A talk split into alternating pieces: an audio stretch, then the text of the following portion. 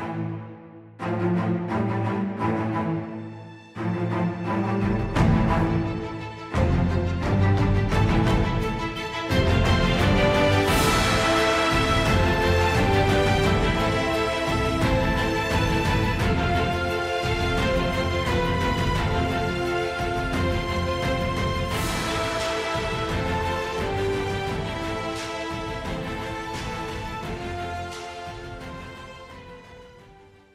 வணக்கம் நண்பர்களே. உங்களுக்காக யமன ராணியை வசிப்பது வீரா. சென்ற அத்தியாயத்தில் ராணியும் இளங்கோவேலும் புத்தர் சிலைக்கு முன்னாடி ரெண்டு தர்க்கம் பண்ணிக்கிட்டு இருக்கிறாங்க. அந்த நேரத்தில் இருங்கோவேல் ராணியை மிரட்டி மற்ற பல கேள்விகளை கேட்டுக்கிட்டு இருக்கிறான். ராணி வந்துட்டு அந்த நேரத்தில் என்ன பண்ணலாம்னு நினைக்கிறாங்கன்னா புத்தர் சிலையை இயக்கி நம்ம இருங்கோவேலை கொண்டுலாம்னு சொல்லி புத்தர் சிலைக்கு பக்கத்தில் போகிறாங்க அந்த நேரத்தில் பின்னாடி இருந்து ஒரு குரல் கேட்குது எதுவும் பண்ணாதே தொடாதே பொறு பொறுன்னு சொல்லி.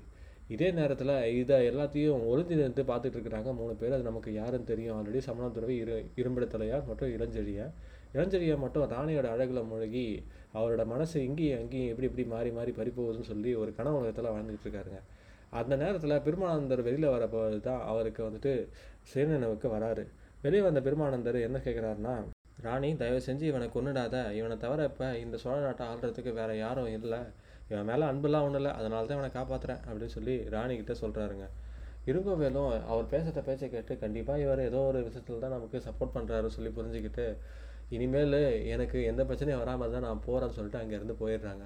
போகும்பொழுது சா நான் இங்கே போயிட்டு இன்றைக்கி நைட்டு வரேன். வரும்பொழுது என் கூட வந்துட்டு உறையூருக்கு நீங்களும் ராணியும் இளஞ்செழியனும் வரணும்னு சொல்லி சொல்லிட்டு சொல்லிட்டு போகிறாங்க அவன் போனதுக்கப்புறம் அவன் சொன்ன மாதிரியே அங்கே சமணத்துறையும் மற்ற ஒளிஞ்சிட்டு ரெண்டு பேரும் அங்கே வராங்க. வந்ததுக்கப்புறம் பெருமானந்தர் ராணி அந்த ரகசியத்தை கேட்குறாருங்க. சிலையோட ரகசியத்தை ராணி சொல்லாமல் அவங்க ஒரு நிபந்தனையை வைக்கிறாங்க. என்ன நிபந்தனைனா நம்ம இளஞ்செழியை ராணியை கல்யாணம் பண்ணிட்டோம்னு சொல்லி.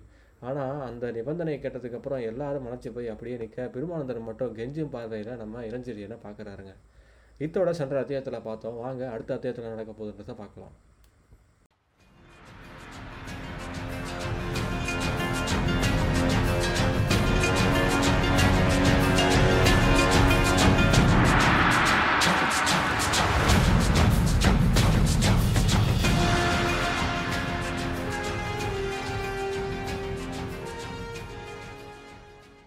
அத்தியாயம் முப்பது பாதாள குகை. ராணியின் விசித்திர நிபந்தனையும் அதையொட்டி இருந்த பெருமானந்தர் தன்னை பார்த்த பார்வையும் வச்சு புரிஞ்சுக்கிட்ட இளஞ்செழியை ராணியோட குணத்தை ஆரம்பத்துலேருந்தே பார்த்துட்டு வந்த இளஞ்செழியனுக்கு ராணியை கண்டிப்பாக ஒரு உறுதியாக இருப்பா அப்படின்னு சொல்லி புரிஞ்சுக்கிட்டு அவளை அன்னைக்கு கடல்லேருந்தே தூக்கிட்டு வந்ததுக்கு அவள் விதி மேலே ரொம்ப நம்பிக்கையாக இருக்கானோ யவன குருமார்கள் சொன்னதை கண்டிப்பாக அவள் நம்புறானோ அது மட்டும் இல்லாமல் அவள் இங்கே யவனர்களோட அரசை நிர்வகிக்க முயல்கிறான்னு சொல்லியும் அதுவும் தன்னை வச்சே அவன் நிர்மாணிக்க முயலான்னு சொல்லியும் தெல்ல தெள்ள தெளிவாக புரிஞ்சுக்கிறாருங்க. அது மட்டும் இல்லாமல் இன்னொரு புறம் சோழ அரசை வஞ்சகத்தால் கவர்ந்துள்ள வெளிர்கள் இன்னொரு புறம் அவங்கள ச தாண்டி இந்த பிரச்சனைகளை நடுவில் புகுந்து சோழ நாட்டை அபகரிக்க முயலும் சேரர்களும் பாண்டியர்களும் இன்னொரு புறம். இந்த மூன்று சக்திகளுக்கிடையே புத்தர் சிலைக்கும் என்ன சம்மந்தம் இருக்கக்கூடும் சொல்லி இளஞ்செழியனுக்கு விளங்காமல் போகவே எனது திருப்புறம் ஒரு புறம் இருக்கட்டும் திருமானந்தரே. இந்த புத்த சிலை மர்மத்தை நாம் அறிய வேண்டிய அவசியம் என்ன? அப்படின்னு சொல்லி கேட்குறாருங்க. பெருமானந்தர் முகத்தில் பெரிய கவலையே படர்ந்து போச்சு. படைத்தலைவரே இந்த தமிழகம் எப்படி தர்மத்துக்கும் வாணிபத்துக்கும் இலத்து இலக்கியத்துக்கும் கலைக்கும் பெயர் போனதோ அந்த மாதிரியே எவன நாடும் பொறியியலுக்கு பெயர் போனது. அந்த யவனர்கள் எந்திரங்கள் இயக்கப்படும் சுரங்க வழிகள் அதில் உள்ள பாதுகாப்புகளும் படுகொலிகளும் இவை எல்லாத்தையும் அறிந்து அளவெடுத்தான் தமிழர்கள் எந்த சிற்பியும் இல்லை. இங்கு சிற்பமும் பொறியியலும் கோவில்களில் சுரங்கங்கள் அமைப்பதும் கலை தேய்ந்த தெய்வங்கள் அமைப்பதும் மன்னர்களுக்கு பாதுகாப்பு அளிப்பதும் ஆகிய இந்த வேலைகள் எல்லாம் பயன்படுகின்றன. அதனால் யவனர்கள் பொறியியலுக்கு பிற மக்களுக்கு வெற்றி கொள்ளும் ஆக்க வெறிக்கை இயக்குகிறது. இந்த உண்மை அறியாத தமிழக மன்னர்கள் இரண்டு மூன்று நூற்றாண்டுகள் முன்பு யவனர்களை இங்கே கொண்டு வந்து பல சுரங்க வழிகளையும் ஆயுத சாலைகளையும் சிருஷ்டித்தாங்க. அந்த யவனர்கள் மன்னர்கள் பாதுகாப்புக்கு மட்டும் இல்லாமல் ஆயுத சாலைகளில் சுரங்கங்களும் அமைக்கவில்லை. பிற்காலத்தில் தங்கள் மக்களின் ஆக்கிரமிப்புக்கும் இந்த நாட்டில் ஏற்படுமானால் அதற்கும் ஏற்றா போலத்தான் அதை செஞ்சாங்க. அந்த ஆயுத சிலைகளில் புத்தர் சிலையும் ஒன்று பல வருடங்களுக்கு முன்பே இந்த மர்மத்தை நான் அறிஞ்சிட்டேன். காலஞ்சென்ற மன்னர் இளஞ்செழி சென்னிக்கு இதோ இருக்கும் இந்த இரும்பட தலையாருக்கும் இதை பற்றி தகவல் சொன்னேன். ஆனால் இதை இழக்கும் முழு விவரம் எனக்கு தெரியாது. இது ஒரு பயங்கர இயந்திரம் மட்டும் எனக்கு தெரியும் அப்படின்னு சொல்லி புத்தர் சிலையை சமண மடத்தில் அமைக்க எப்படி ஒப்பு ஒத்துக்கிட்டாங்கன்னு சொல்லி யவனர்கள் தான் ஆகட்டும் ஜைன்ய மக கடவுளை ஏன் இங்கே அமைக்கவில்லை? அப்படின்னு சொல்லி இளஞ்செழியன் கேட்குறாருங்க. தமிழகங்களை நீங்கள் இன்னும் சரியாக புரிஞ்சிக்கவே இல்லை படைத்தலைவரே தமிழ்நாட்டில் உதிக்கும் உமக்குமா இதை கே- விளக்க வேண்டும் இங்கு ஒரு சமயத்துக்கும் மற்ற சமயத்துக்கும் பேதம் ஏது சிவபிரா கோட்டங்களில் நம்ம விஷ்ணு பகவானோட சிலைகளை பார்க்குறோம். விஷ்ணுவும் சிவனும் ஒரே இடத்துல இருந்து பிரதிஷ்டை செய்வதை நம்ம பார்க்கவும் செய்கிறோம். அதனால் எல்லாமே தமிழகத்தில் சர்வ சகஜம் அல்லவா?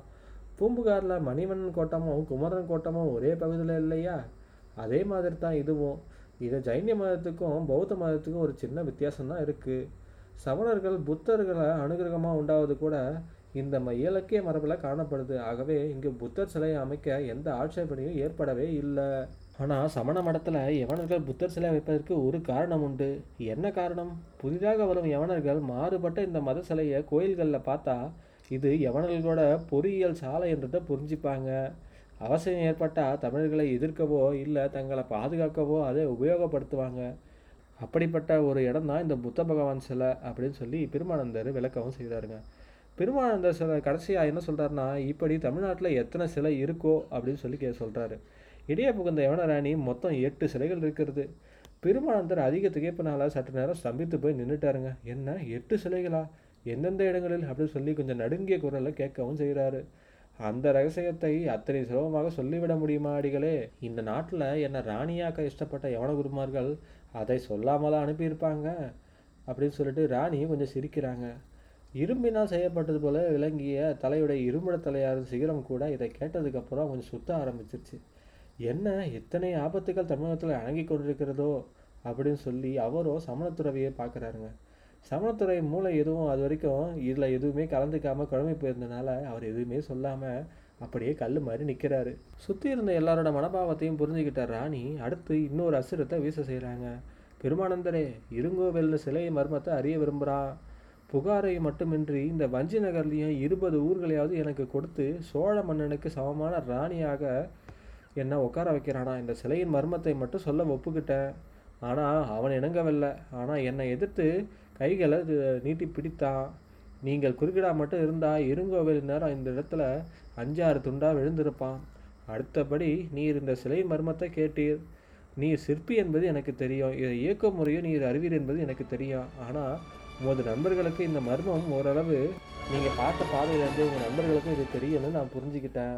இதில் பிறந்திருக்க பெரிய மர்மம் பூராவும் உங்களுக்கு மட்டும் தெரியும் அப்படின்னு சொல்லி எதை பற்றி கேட்குறீங்க அதற்கு நிபந்தனையும் கூறினேன் அதுக்கு பதில் எதுவும் வரலை. என்ன சொல்கிறீர்கள் அடிகளே படைத்தலைவர் என்னை மணக்கப் போகிறாரா இல்லையா? அப்படின்னு சொல்லி கேட்குறாங்க இந்த கேள்வினால பெருமானந்தரும் இரும்பட தலையாரோ என்ன சொல்கிறதுன்னு தெரியாமல் ரொம்ப சங்கடத்துக்குள்ளாக ராணி உமக்கு தெரியாத விஷயம் இல்லை. திருமணத்தில் கட்டாயம் உதவுமா? அதுவும் படைத்தலைவர் அப்படின்னு சொல்லி இழுக்கிறாருங்க. யவன ராணி கோபத்தை விட்டுட்டு மெல்ல சிரிக்கவோ செஞ்சுட்டு படைத்தலைவர் இதயம் உமது ஆசிரமத்தில் நான் சந்தித்த அன்றே அந்த தமிழ் பெண்ணிடம் லைத்து விட்டது என்பது எனக்கு தெரியும். ஆனால் நான் இருக்கும் வரையில் படைத்தலைவர் அவளை மணக்க முடியாது.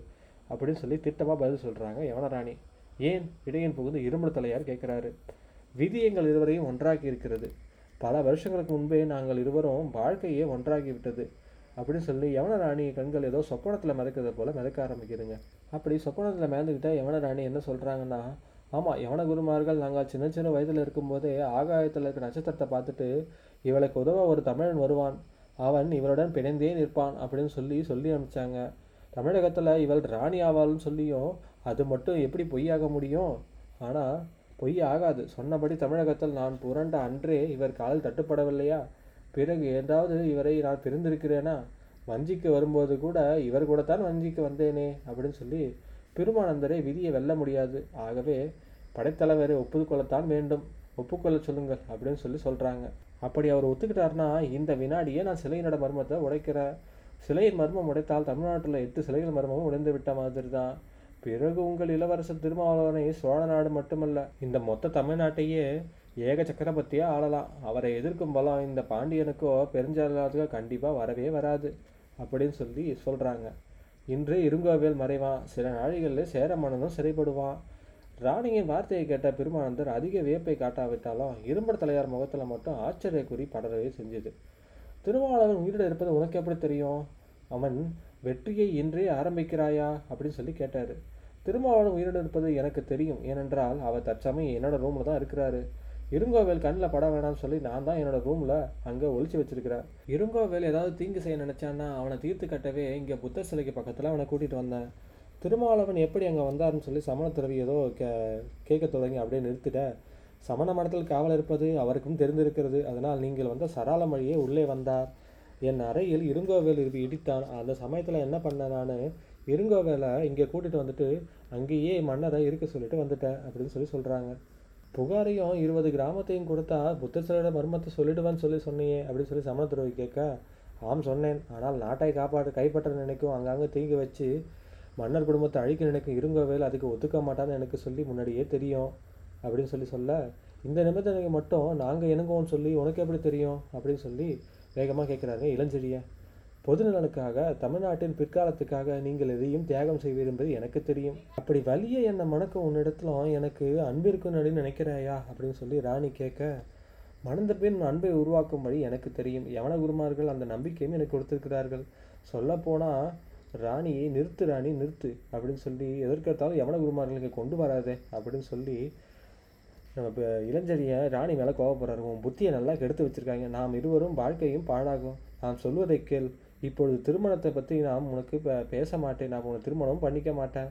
பிற்காலத்தில் உடம்படவும் மாட்டேன். என் மனம் வேறு இடத்தில் லைத்திருக்கிறது அப்படின்னு சொல்லி சொல்கிறாருங்க மனம் ஒரு குரங்கு நிலையில்லாது எந்த பக்கம் வேணாலும் சாயக்கூடியது. இதை உங்கள் சாத்திரமே சொல்லுமே அப்படின்னு சொல்லி ராணி சொல்கிறாங்க என் மனம் அப்படிப்பட்டதில் நிலையானது.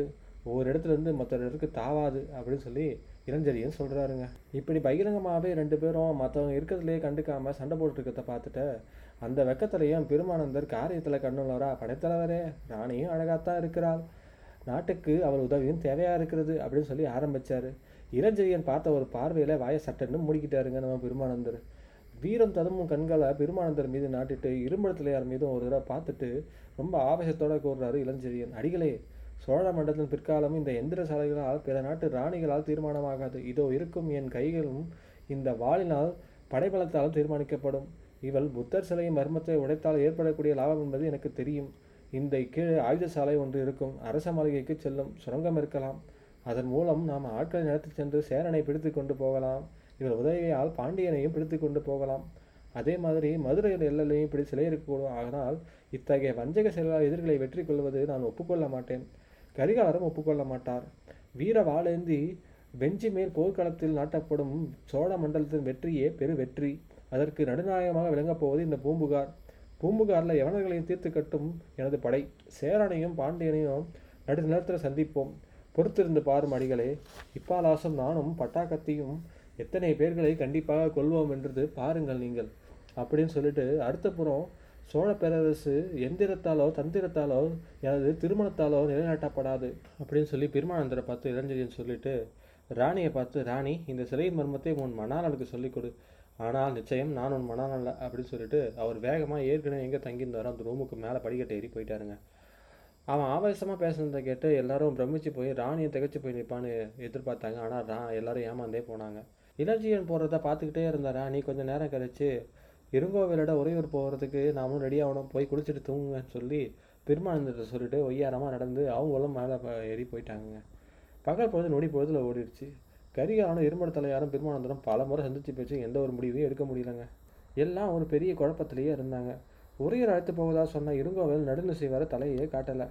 பாடகரக்கரையில் இளஞ்செழியன் கிளம்புனதுக்கு அப்புறம் கொஞ்சம் நேரத்துக்கெல்லாம் டைபீரியஸை பற்றி த தகவல் வந்ததுனால கரூருக்கு வேக வேகமாக கிளம்பி வந்தாருங்க பெருமானந்தர். கரூர் சமண மடத்தில் அடுத்த நடந்த நிகழ்ச்சிகள்லாம் கண்டு இரும்பட தலையார் மட்டும் அந்த மடத்தில் இருக்க இருக்க இஷ்டப்படாமல் சற்று இரவு ஏறினதுக்கப்புறம் கரிகாலன் வச்சுக்கிட்டு தன்னோட இருப்பிடத்துக்கு போயிட்டார். நடுநிசை தாண்டதுக்கப்புறம் எங்கே ஒரே ச நிசப்தமாக இருந்துச்சு. நடுநிசை வேற பொறுத்துட்டு இருந்த நம்ம ராணி நல்லா கண் வெடிச்சு பக்கத்தில் படுத்த இளஞ்செழியனை உசுப்பி உசுப்பி பார்க்குறாங்க அவன் நல்லா உறக்கத்தில் இருக்கிறத புரிஞ்சுக்கிட்டு பலமாக ரெண்டு முறை ஆட்டி பார்த்துட்டு மேலே அடி மேலே அடி வச்சு நடந்து பக்கத்தில் இருக்க அறைக்கு வெளியில் போயிட்டு கதவை நல்லா சாத்தி தாப்பால் போட்டுடுறாங்க. அதே மாதிரி மற்ற எல்லா கதவுகளையும் நடந்து போயிட்டு தாப்பால் போட்டுட்டு வேகமாக வந்து அந்த புத்த சிலைக்காரர்களாக வராங்க. வந்ததுக்கப்புறம் புத்த பிரான திருவடிகளை கட்ட விரலில் ஒரு லேசாக ஒரு திருகு திருகுதாங்க. திருகு ஏதோ புத்த சிலை ஒரு புறம் கிருன்னு சுத்துச்சு. சுற்றிட்டு ஏதோ ஒரு பெரிய கட்டடத்துமே இருந்து விழுது போல் ஒரு சத்தம் எழுந்துச்சுங்க. அந்த சத்தத்துக்கு அப்புறம் ரெண்டு சரி பாதியான புத்தர் சிலை வெடிச்சுதுங்க. வெடித்ததுக்கப்புறம் அதுக்குள்ளேருந்து ரெண்டு பெரிய கத்திகள் அந்த கூடம் பூராவும் வந்து சுழந்துச்சு ரெண்டாம் பிறந்த புத்தர் சிலையில் உள்ள வடநாட்டு பேண்டிபாலம் முதல் முள்கதைகள் வர சகல ஆயுதங்களும் உள்ளே இருந்தனால ஒரு பெரிய ஆயுத சாலையாகவே தெரிஞ்சிச்சு சும்மா வீரர்கள் தரிக்கக்கூடிய ஆயுதங்கள் கொண்ட இரண்டு பகுதிகளை சற்று உற்று கவனித்த ராணி இரு கைகளையும் மெல்ல அழுத்தினாங்க. இப்பொழுது இடி போன்ற பெரிய சத்தம் கேட்டுதுங்க. சமண விகார சோரங்களில் மிகப்பெரிய பயங்கரமாக ஒளி எதிரொலிச்சுது. ராணி அப்படி கைகளை அழுத்தினதுக்கப்புறம் அந்த இடத்துல ஒரு பெரிய பாறை அகந்துட்டு கீழே நோக்க படிகள் இருந்துச்சுங்க. புத்த பகவான் ப பக்கத்தில் இருந்த விளக்கை எடுத்துக்கிட்டு ராணி அங்கேருந்து கீழே இறங்கி போகிறாங்க சுமார் நூறு படிக்கட்டுகள் கீழே போனதுக்கப்புறம் சமதரைக்கு வந்துட்டாங்க. சமதரைக்கு வந்ததுக்கப்புறம் அந்த இடத்துல சுற்றி என்ன இருக்குதுன்னு சொல்லி பார்க்குறாங்க பார்க்கும்போது அங்கே நிறைய எகிப்திய மன்னர்கள் கடலில் இருக்க போகிற நிறைய கற்கள் வந்து வச்சுருக்காங்க அந்த கற்களில் ஒன்றை பிடுங்கினாலும் குகையே எரிஞ்சு தலை மேலே விழுந்துரும்னு சொல்லி ராணிக்கு புரிஞ்சுக்கிட்டு கொஞ்சம் புன்முறுவலோட அதுக்கு அடுத்து மேலே ப வச்சு நடக்க ஆரம்பிக்கிறாங்க. அதுக்கு பக்கத்தில் ஒரு பெரிய பயங்கர குட்டை இருக்குதுங்க அந்த குட்டையில் நிறைய முதலைகள் இருக்கிறது. ராணி பயந்திருந்தா அந்த முதல்களுக்கோ இல்லை குகைக்கோ பயந்துருக்கணும். ஆனால் இதுக்கெல்லாம் பயப்படாத ராணி நடுவில் கடந்த ஒரு கத்தியை பார்த்து பயப்படுறாங்க. அவங்க புரிஞ்சுக்கிறாங்க யாரோ இதுக்கு முன்னாடி இது நமக்கு முன்னாடி உள்ளே வந்திருக்கிறாங்கன்னு சொல்லி நினச்சிக்கிட்டு போய் அந்த கத்தியை எடுக்கிறதுக்காக கிட்டே போய் எடுக்கிறாங்க. அந்த சமயத்தில் ராணியை அச்சத்துக்கு கொண்டு போகிற நிலைமைக்கு ஒரு விஷயம் நடக்குதுங்க. ஒரு சிரிப்பு அங்கே கேட்குது அந்த சிரிப்பை கேட்டதுக்கப்புறம் திடீர்னு பார்த்தா ராணியோட கழுத்தை சுற்றி நாலு கத்தி நிற்குது